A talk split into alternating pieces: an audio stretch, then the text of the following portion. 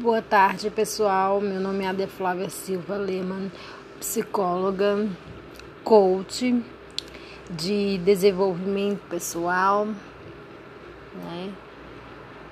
E analista comportamental.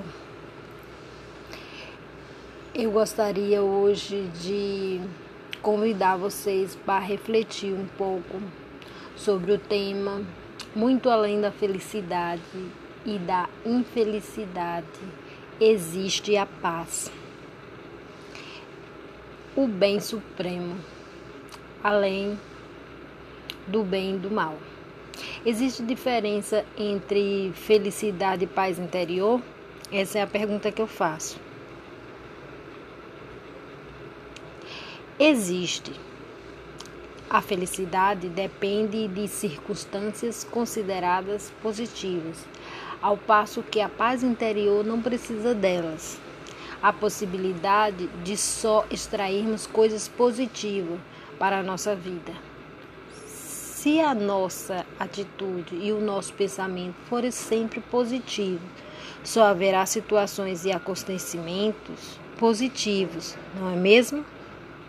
Você pode afirmar com certeza o que é positivo e o que é negativo.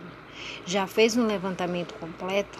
Muitas pessoas devem ter aprendido bastante com as suas próprias limitações, seus fracassos, suas perdas, suas doenças, seu sofrimento. Tudo isso ensinou-as a desfazer das imagens falsas que tinha de si mesmo, dos desejos e dos objetivos superficiais ditados pelo ego e lhes deu profundidade, humildade e compaixão.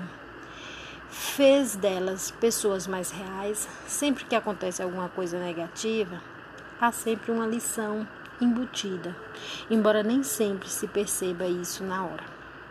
Uma doença ou um acidente pode mostrar o que há de real ou irreal em uma situação, aquilo que é importante e o que não é. De uma perspectiva mais elevada, as circunstâncias são sempre positivas. Para sermos mais precisos, elas não são positivas nem negativas, são do jeito que são.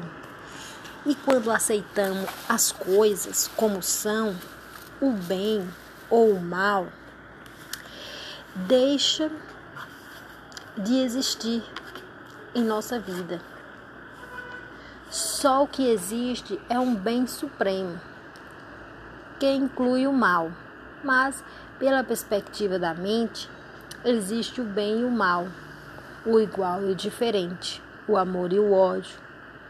É por isso que no livro do Gênesis está escrito que Adão e Eva não tiveram mais permissão para habitar o paraíso quando comeram da árvore do conhecimento do bem e do mal. Isso me parece negação ilusão.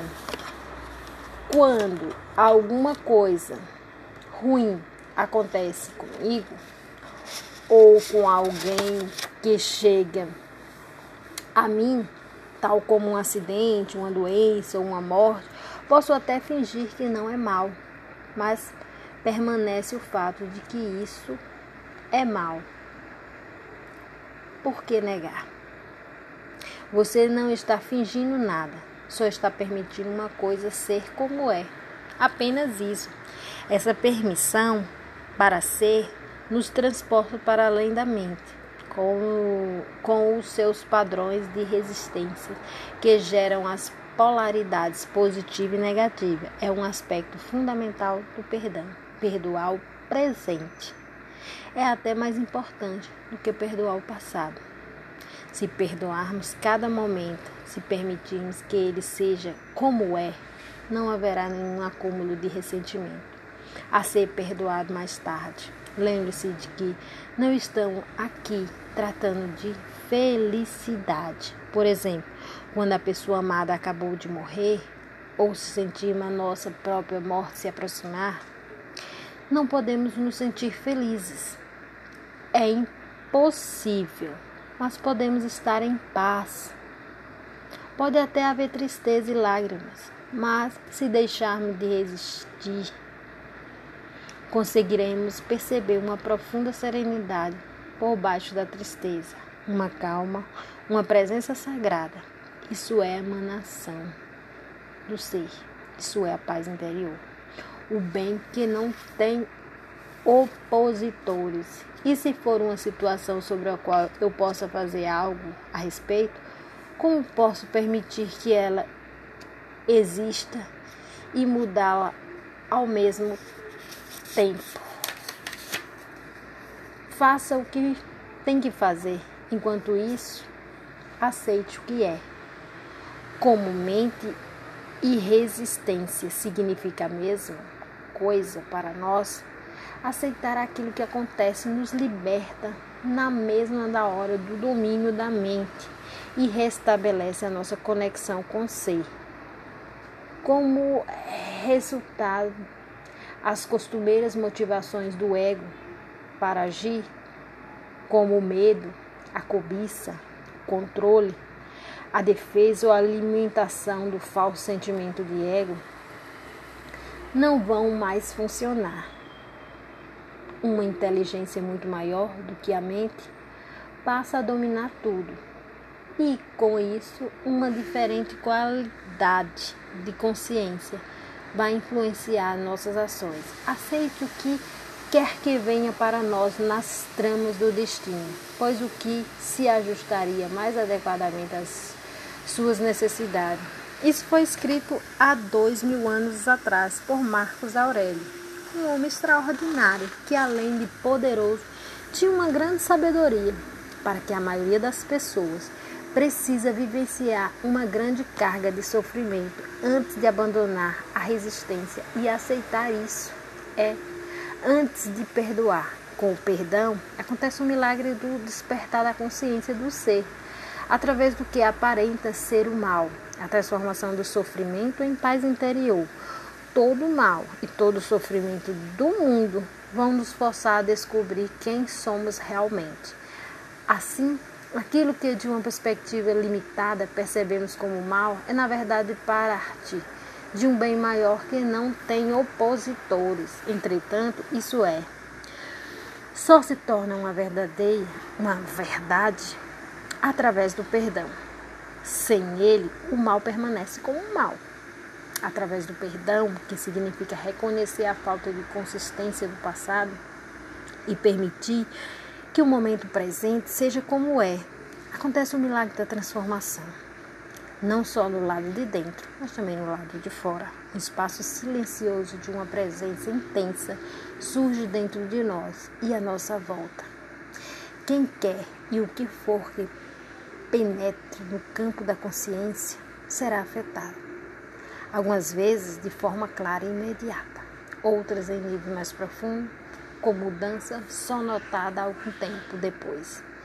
Você dissolve a discórdia, cura o sofrimento, desfaz a inconsciência, sem fazer nada, simplesmente sendo e sustentando essa frequência de presença intensa. Então é isso que eu gostaria hoje de conversar com vocês. Faz parte do aprendizado cotidiano que temos que ter na nossa vida, né? Vejam que é um momento crítico para o mundo, né? Aparecimento de muitas doenças, a Covid é uma das que mais está prejudicando o ser humano em todos os sentidos, né? Muito além da felicidade e da infelicidade existe a paz. É o que devemos todos procurar. Procurar essa paz. Ela existe, né? Uma paz santa até, uma paz sagrada né? E também colaborar, ajudar quem precisa nesse momento, né? Ajudar da melhor forma possível que você encontrar, né? Outro dia eu vi falando que a Maria Rui Barbosa estava chateada porque as pessoas estavam falando negócio de festa, do, festa de final de ano, né? E daí ela fez um comentário que esses, esses assuntos tá meio. fez que meio ela ficou desagradou ela. Ela achou que era uma futilidade.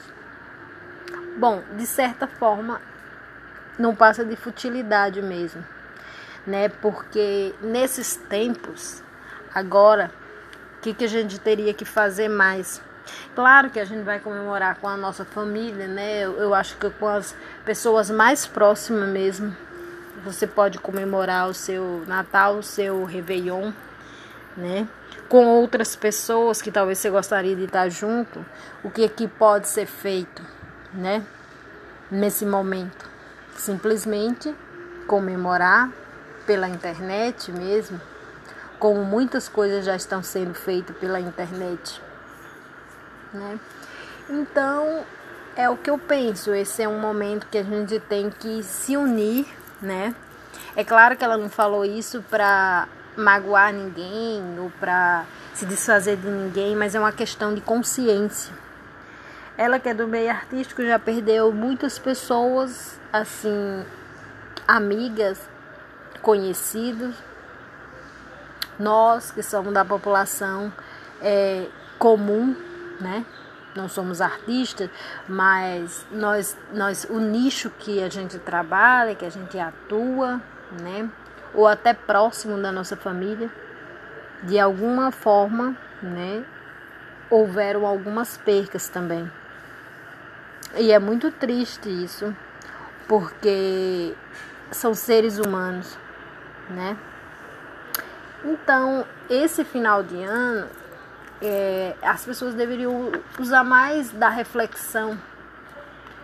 Outrora se falavam que o Natal é a festa da, do nascimento de Jesus Cristo, foi muito falado.